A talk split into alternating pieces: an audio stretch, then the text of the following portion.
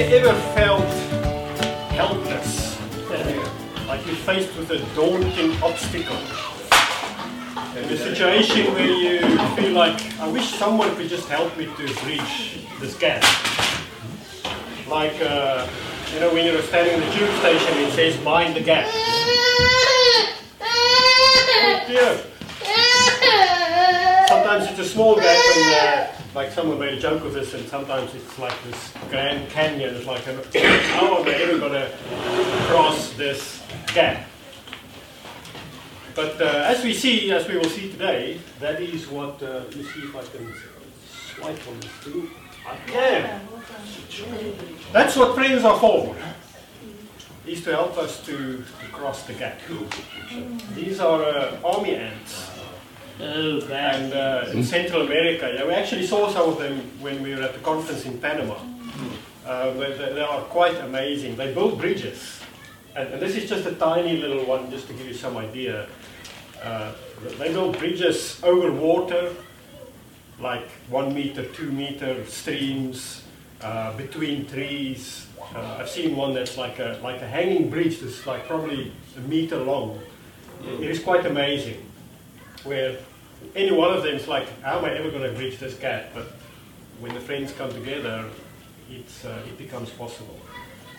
And uh, so the topic today is I want to talk about just one point, which is intercession. Uh, who knows the word intercession? Who's familiar with it? Okay, so it's a new word. Okay. Don't worry, it will all be explained from the dictionary, so it will become clear what this word means. Uh, it is Relationships Month, and it actually fits quite well. The, the whole idea of bridging the gap and helping each other to, to do that. So let's get into Acts 12, from verse 1, where Peter is faced with this kind of situation, where he is helpless. He is, uh, has a huge chasm in front of him. Uh, and we pick it up in Acts 12, verse 1. It was about this time that King Herod arrested some who belonged to the church, intending to persecute them. He had James, the brother of John, put to death with a sword. When he saw that this met with approval among the Jews, he proceeded to seize Peter also. This happened during the festival of unleavened bread. After arresting him, he put him in prison, handing him over to be guarded by four squads of four soldiers each. Herod intended to bring him out for public trial after the Passover.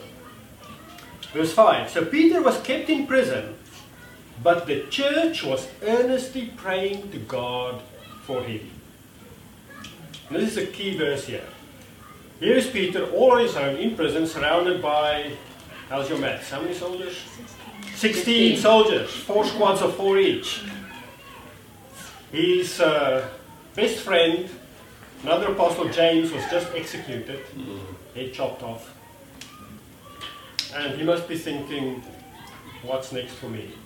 How do I get out of this? Out of this prison? How, how do I get out of this situation? In the meantime, the church was praying earnestly to God for him. So, verse 6 The night before Herod was to bring him to trial, Peter was sleeping between two soldiers.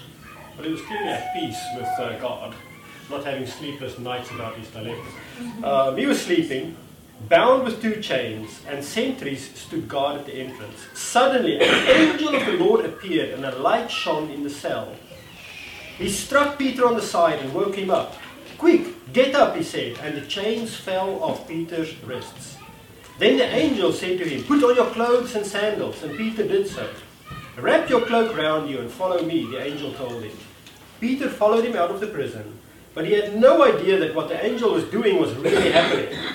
He thought he was seeing a vision. They passed the first and second guards and came to the iron gate leading to the city. It opened for them by itself, and they went through it. When they had walked the length of one street, suddenly the angel left him.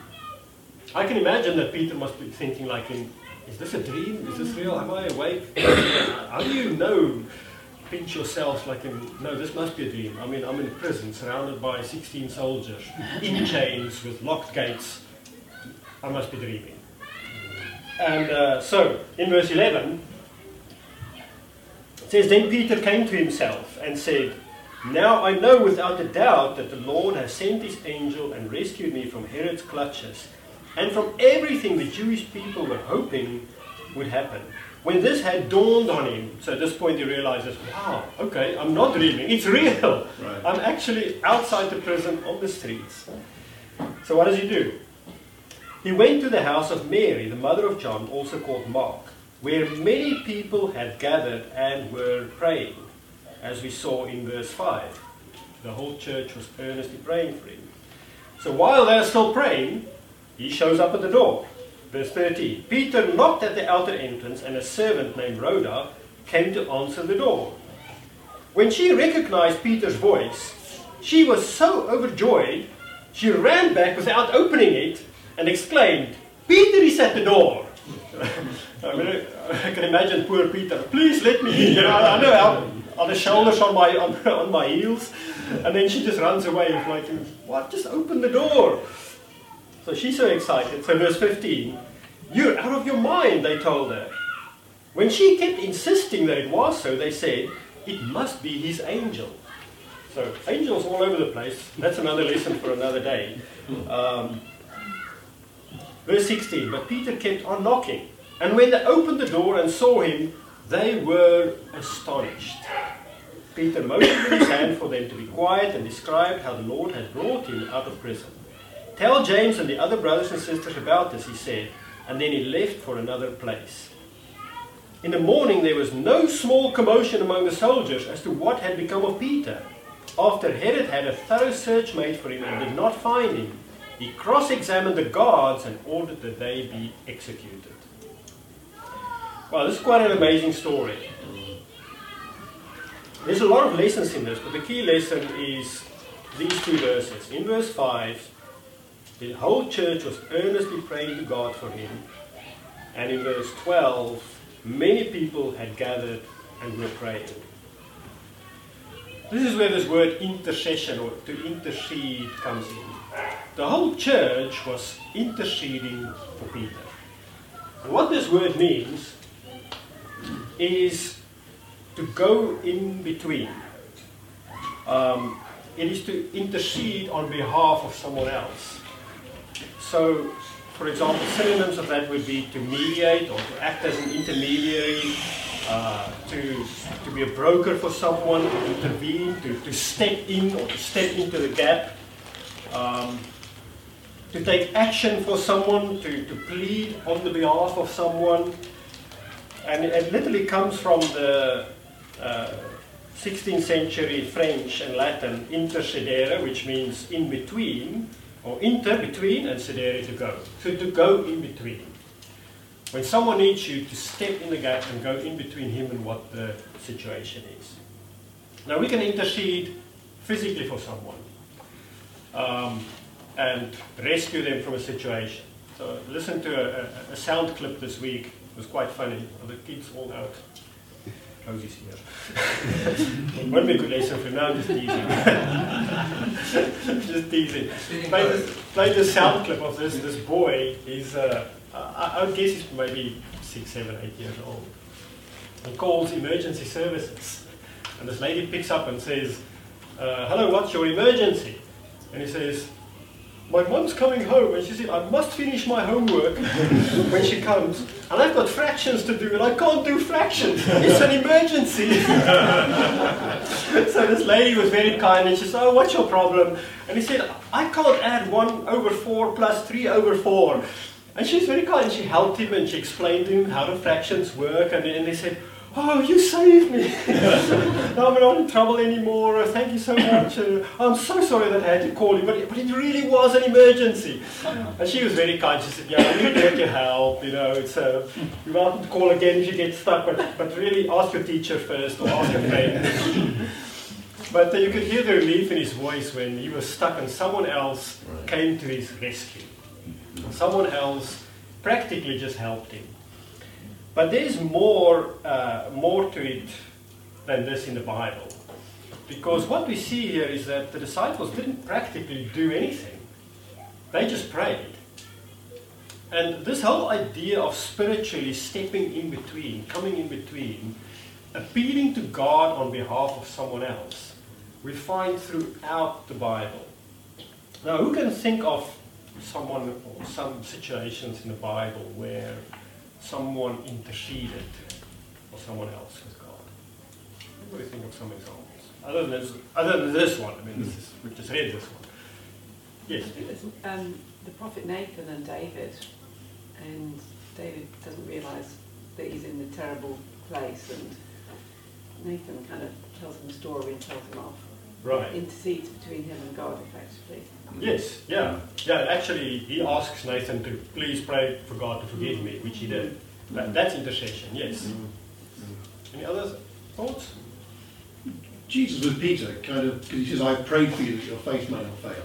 Exactly, yeah. Interceding for you. Actually, if we if, if, if, you read through the Bible with this perspective and think about it, the Bible is littered. It is like those who intercede for others writes history in the Bible. If we just go through a list of, of some examples, Moses intercedes three times for Israel.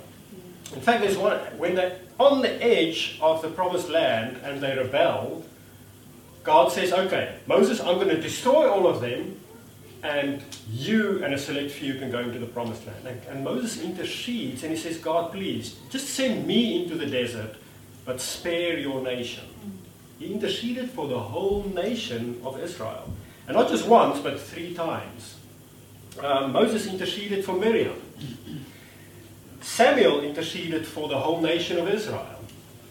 Uh, there's a nameless, in, in 1 Kings uh, 13, verse 6, there's a, there's a nameless man of God who intercedes for King Jeroboam. Uh, David interceded for the whole of Israel in Chronicles. In Daniel, Daniel interceded for Jerusalem. He had this vision and he said, God, remember your prophecy. Please spare Jerusalem and open the door so we can go back there. Uh, Esther, when the whole nation of Israel was faced, the Jews were faced with destruction, she sends a message and says, Please fast for me. So she actually asks for intercession, and then she intercedes by going to see the king and try and get the changed to save Israel. And we can go on and on and on and on. There's, there's so many examples. Almost all of the prophets, Jeremiah, Isaiah, Ezekiel, all of them interceded.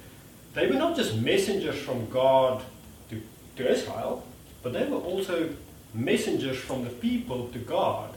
When the people were not speaking up for themselves, the prophet saw the need and they went to God and said, God, please do something.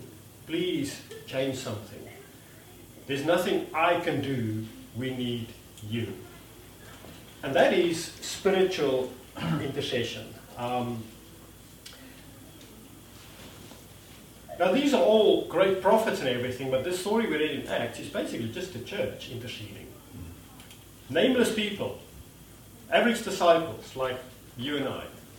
And we can learn from that of what role can we play in our relationships with each other to intercede for each other with God.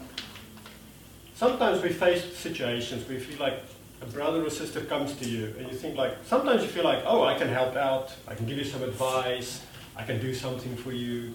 Sometimes you're like him, I don't know, You. And sometimes it's not, you know, it's not these, oh, I'm feeling a little bit sick, okay, I'll pray for you to get better kind of prayers, but more like, in, I really don't know what to do kind of prayers. Where it needs people to move God's heart to do amazing things. And that is something, if we think about it, it's like, wow, isn't that amazing to, to move the heart of the creator of the universe, to change his plans, to do something different than what was going to happen? That is the power of intercession, the power of interceding on behalf of someone else.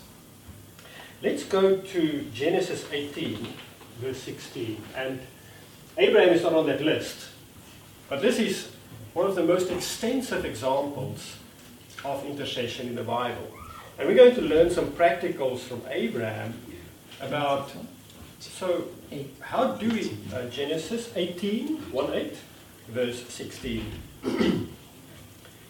Learn some practicals from Abraham about how can we intercede? What does that look like when we intercede with God for someone else? So the context here is God sends two angels uh, to Abraham to tell him that God is going to destroy these two cities of Sodom and Gomorrah, where Abraham's cousin Lot lives with his family.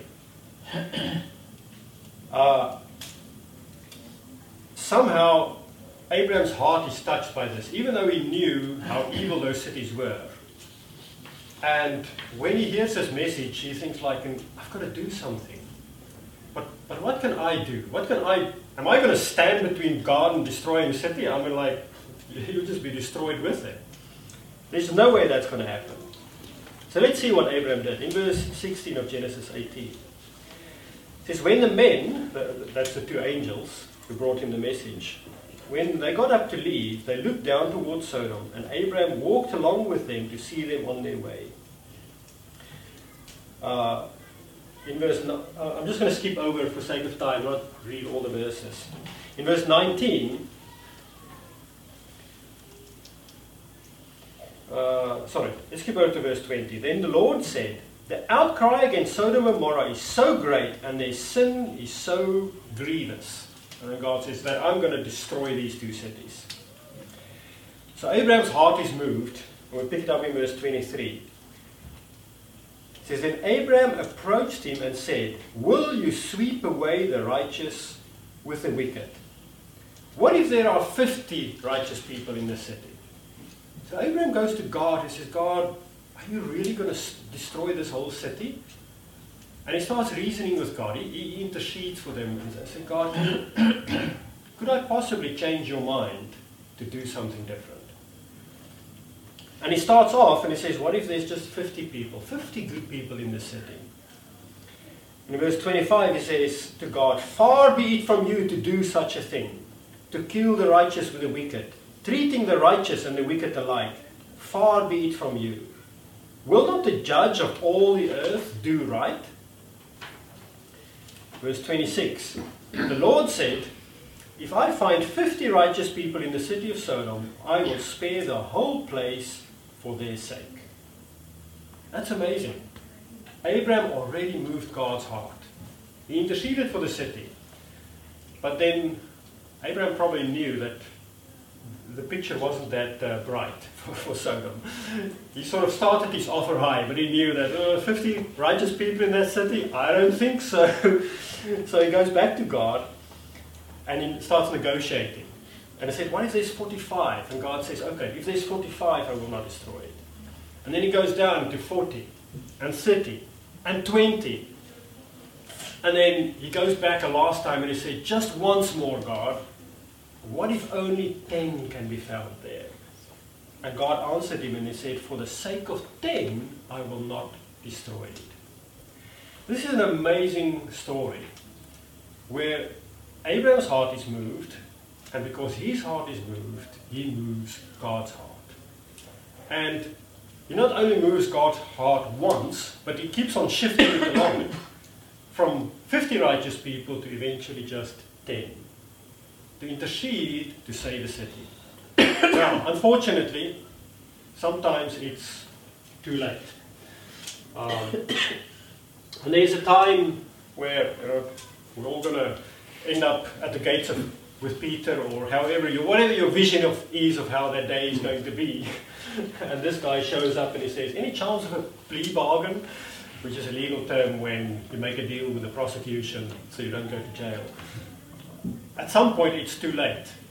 And unfortunately, even though God agreed, I will not destroy the city, it was too late for Sodom and Gomorrah. There was not even ten righteous people. There were eight, I think, was it? It's Lot and his wife and his three sons and, and, their, and their wives. Something like that, yeah. So anyway, it's less than ten. And the, and the cities were destroyed, nevertheless. But God was willing, uh, except they didn't quite meet the criteria. Sometimes it's too late. So interceding doesn't guarantee the outcome. God is still sovereign.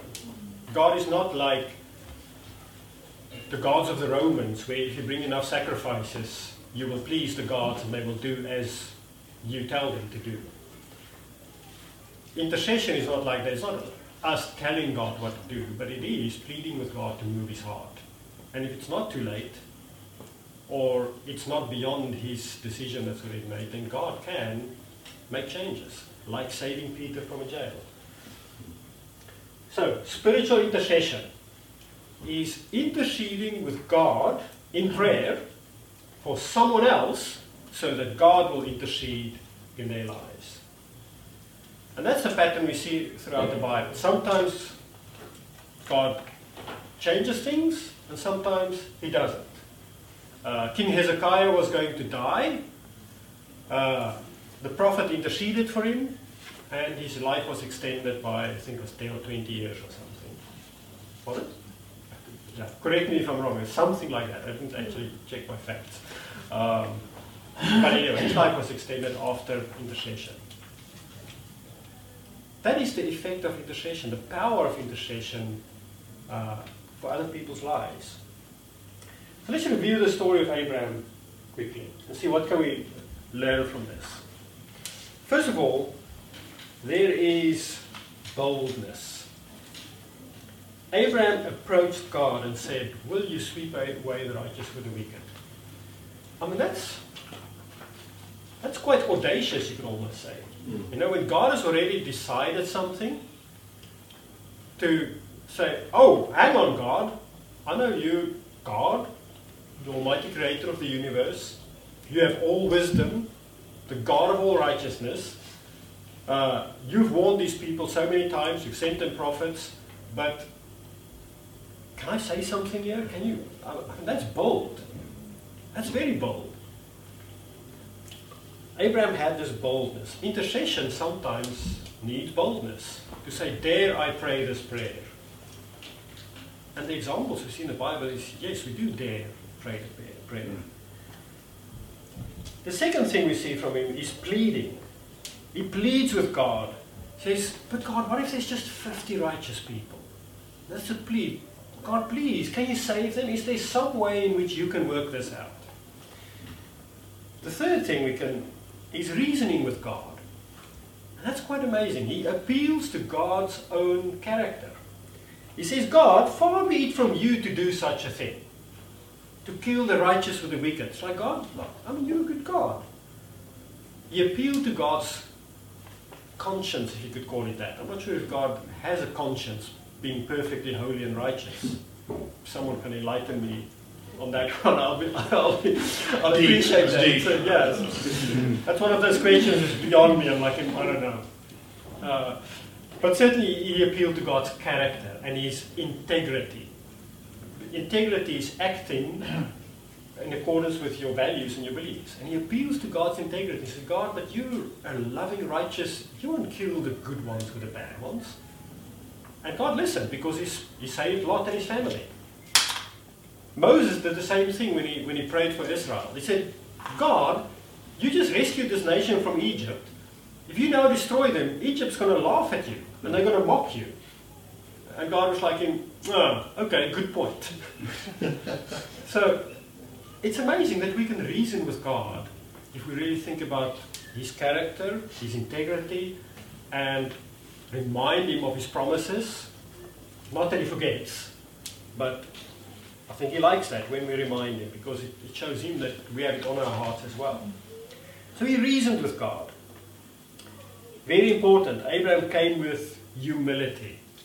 In verse 27, he says, God, I know I've been so bold as to speak to you, but though I am nothing but dust and ashes. It's helpful to remember that. It's like, you know, I am speaking to God here, and I am, who am I? I'm just nothing. I'm just one of seven billion humans on this planet.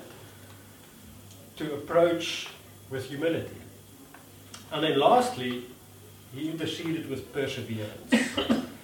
In fact, in verse 22, he says, May the Lord not be angry, but let me speak just once more. What if only ten can be found there? So he started with 50, 45, 40, 30, 20, 10. Six times he went back. Sometimes intercession takes perseverance. Uh, to go back again and again and ask again. I say, God, please, please, again. Sometimes it takes perseverance over a long time. I'm just thinking of uh, Liesel's mum, who's been studying the Bible for a few months now. We've been disciples for almost 25 years now. In fact, 25 years. January is 25 years. Uh, her mum came to church with us the first time in the few first few weeks after we were baptized, 25 years ago. And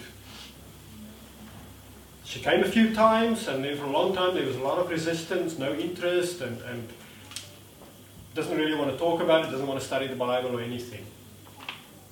After 25 years now, she's studying the Bible, she wants to be baptized, and hopefully in May when Liesel goes to South Africa, she can uh, have the privilege of baptizing her mom. These things happen with perseverance in prayer. And if we look back, I think like, what have we actually done? Well, nothing really except pray. There's nothing different or more that, that, that we did or Liesel did that's special, that stands out, that's like, wow, she did that, and then her mom decided, okay, wow, okay, I think it's time. It's like, you step back and think like, what have I actually done? Nothing. It's just her heart changed like that. It's just a response to prayer. Uh, my brother was baptized a year and a half ago, uh, also in Pretoria. Same thing. I invited him to church a few weeks after I was baptized. Had one or two conversations to him. Big time resistance, not interested. Been praying for him over the years, sometimes giving up, sometimes stopping, sometimes not praying at all, then praying again. And then one day, completely unexpected, I get a phone call from him saying, um, eventually Paul said, when are you coming to South Africa again? So I don't know, only in nine months' time. He said, oh, that's a pity, that's too long because I want you to come and baptize me. I'm like, in, what? And then we started studying the Bible. I said, oh, I have to baptize you, but it's not that simple. So, and then we started studying the Bible and eventually got baptized there. But uh, I'm like, what did I do? I did nothing except pray. And pray with perseverance. And pray with not giving. There are other things which I'm praying for, which I've given up sometimes. I think like, hang on, I haven't prayed about that for a long time. I'm not persevering anymore. So these are some qualities of intercession that we can learn from Abraham. To intercede with boldness, with pleading, with reasoning with God, with humility, and with perseverance. And uh, if I apply this to myself, these are good questions I ask myself. I said, know, when I intercede in prayer, do I just ask or do I really plead with God? There's a difference. So, someone says, Oh, I'm feeling a bit sick, will you pray for me? I, I ask. But if there's a big need, then yeah, sometimes I also just ask. Do I reason with God? Appealing to his promises, his integrity, appealing to his character, to his love, to his covenant? Do I demand or do I approach God with humility and in submission? Do I persevere? Does God see how serious I am by my perseverance? On the other side of this, if you're faced with a, a gap, a big gap, an obstacle, a problem, if you're stuck, it is good to express your need. Paul did not hesitate. I mean, he was an apostle. God spoke to him directly. Jesus appeared to him. Yet, he had the humility to express his need. Just two examples in Colossians 4, verse 3. He says, At the same time, pray for us too, meaning him and his traveling companion, that God may open a door to us for the word, to speak to the mystery of Christ for which I am in prison. He realized, like Peter, I'm stuck in prison. What can I do? I can ask for prayers. He expressed his need. The same in, uh, in Romans 15, verse 30. He says, Join me in the struggle by your prayers to God on my behalf. Sometimes you feel like, I'm praying, but please join me because I need your prayers on my behalf. I need your intercession. I need you to step in the gap for me with God. So that's intercession. Do we all understand this word intercession now? Mm. It's clear. It's a valuable word for a disciple to know. Um, so, how can we apply this to ourselves? Do I have the humility to make my needs known?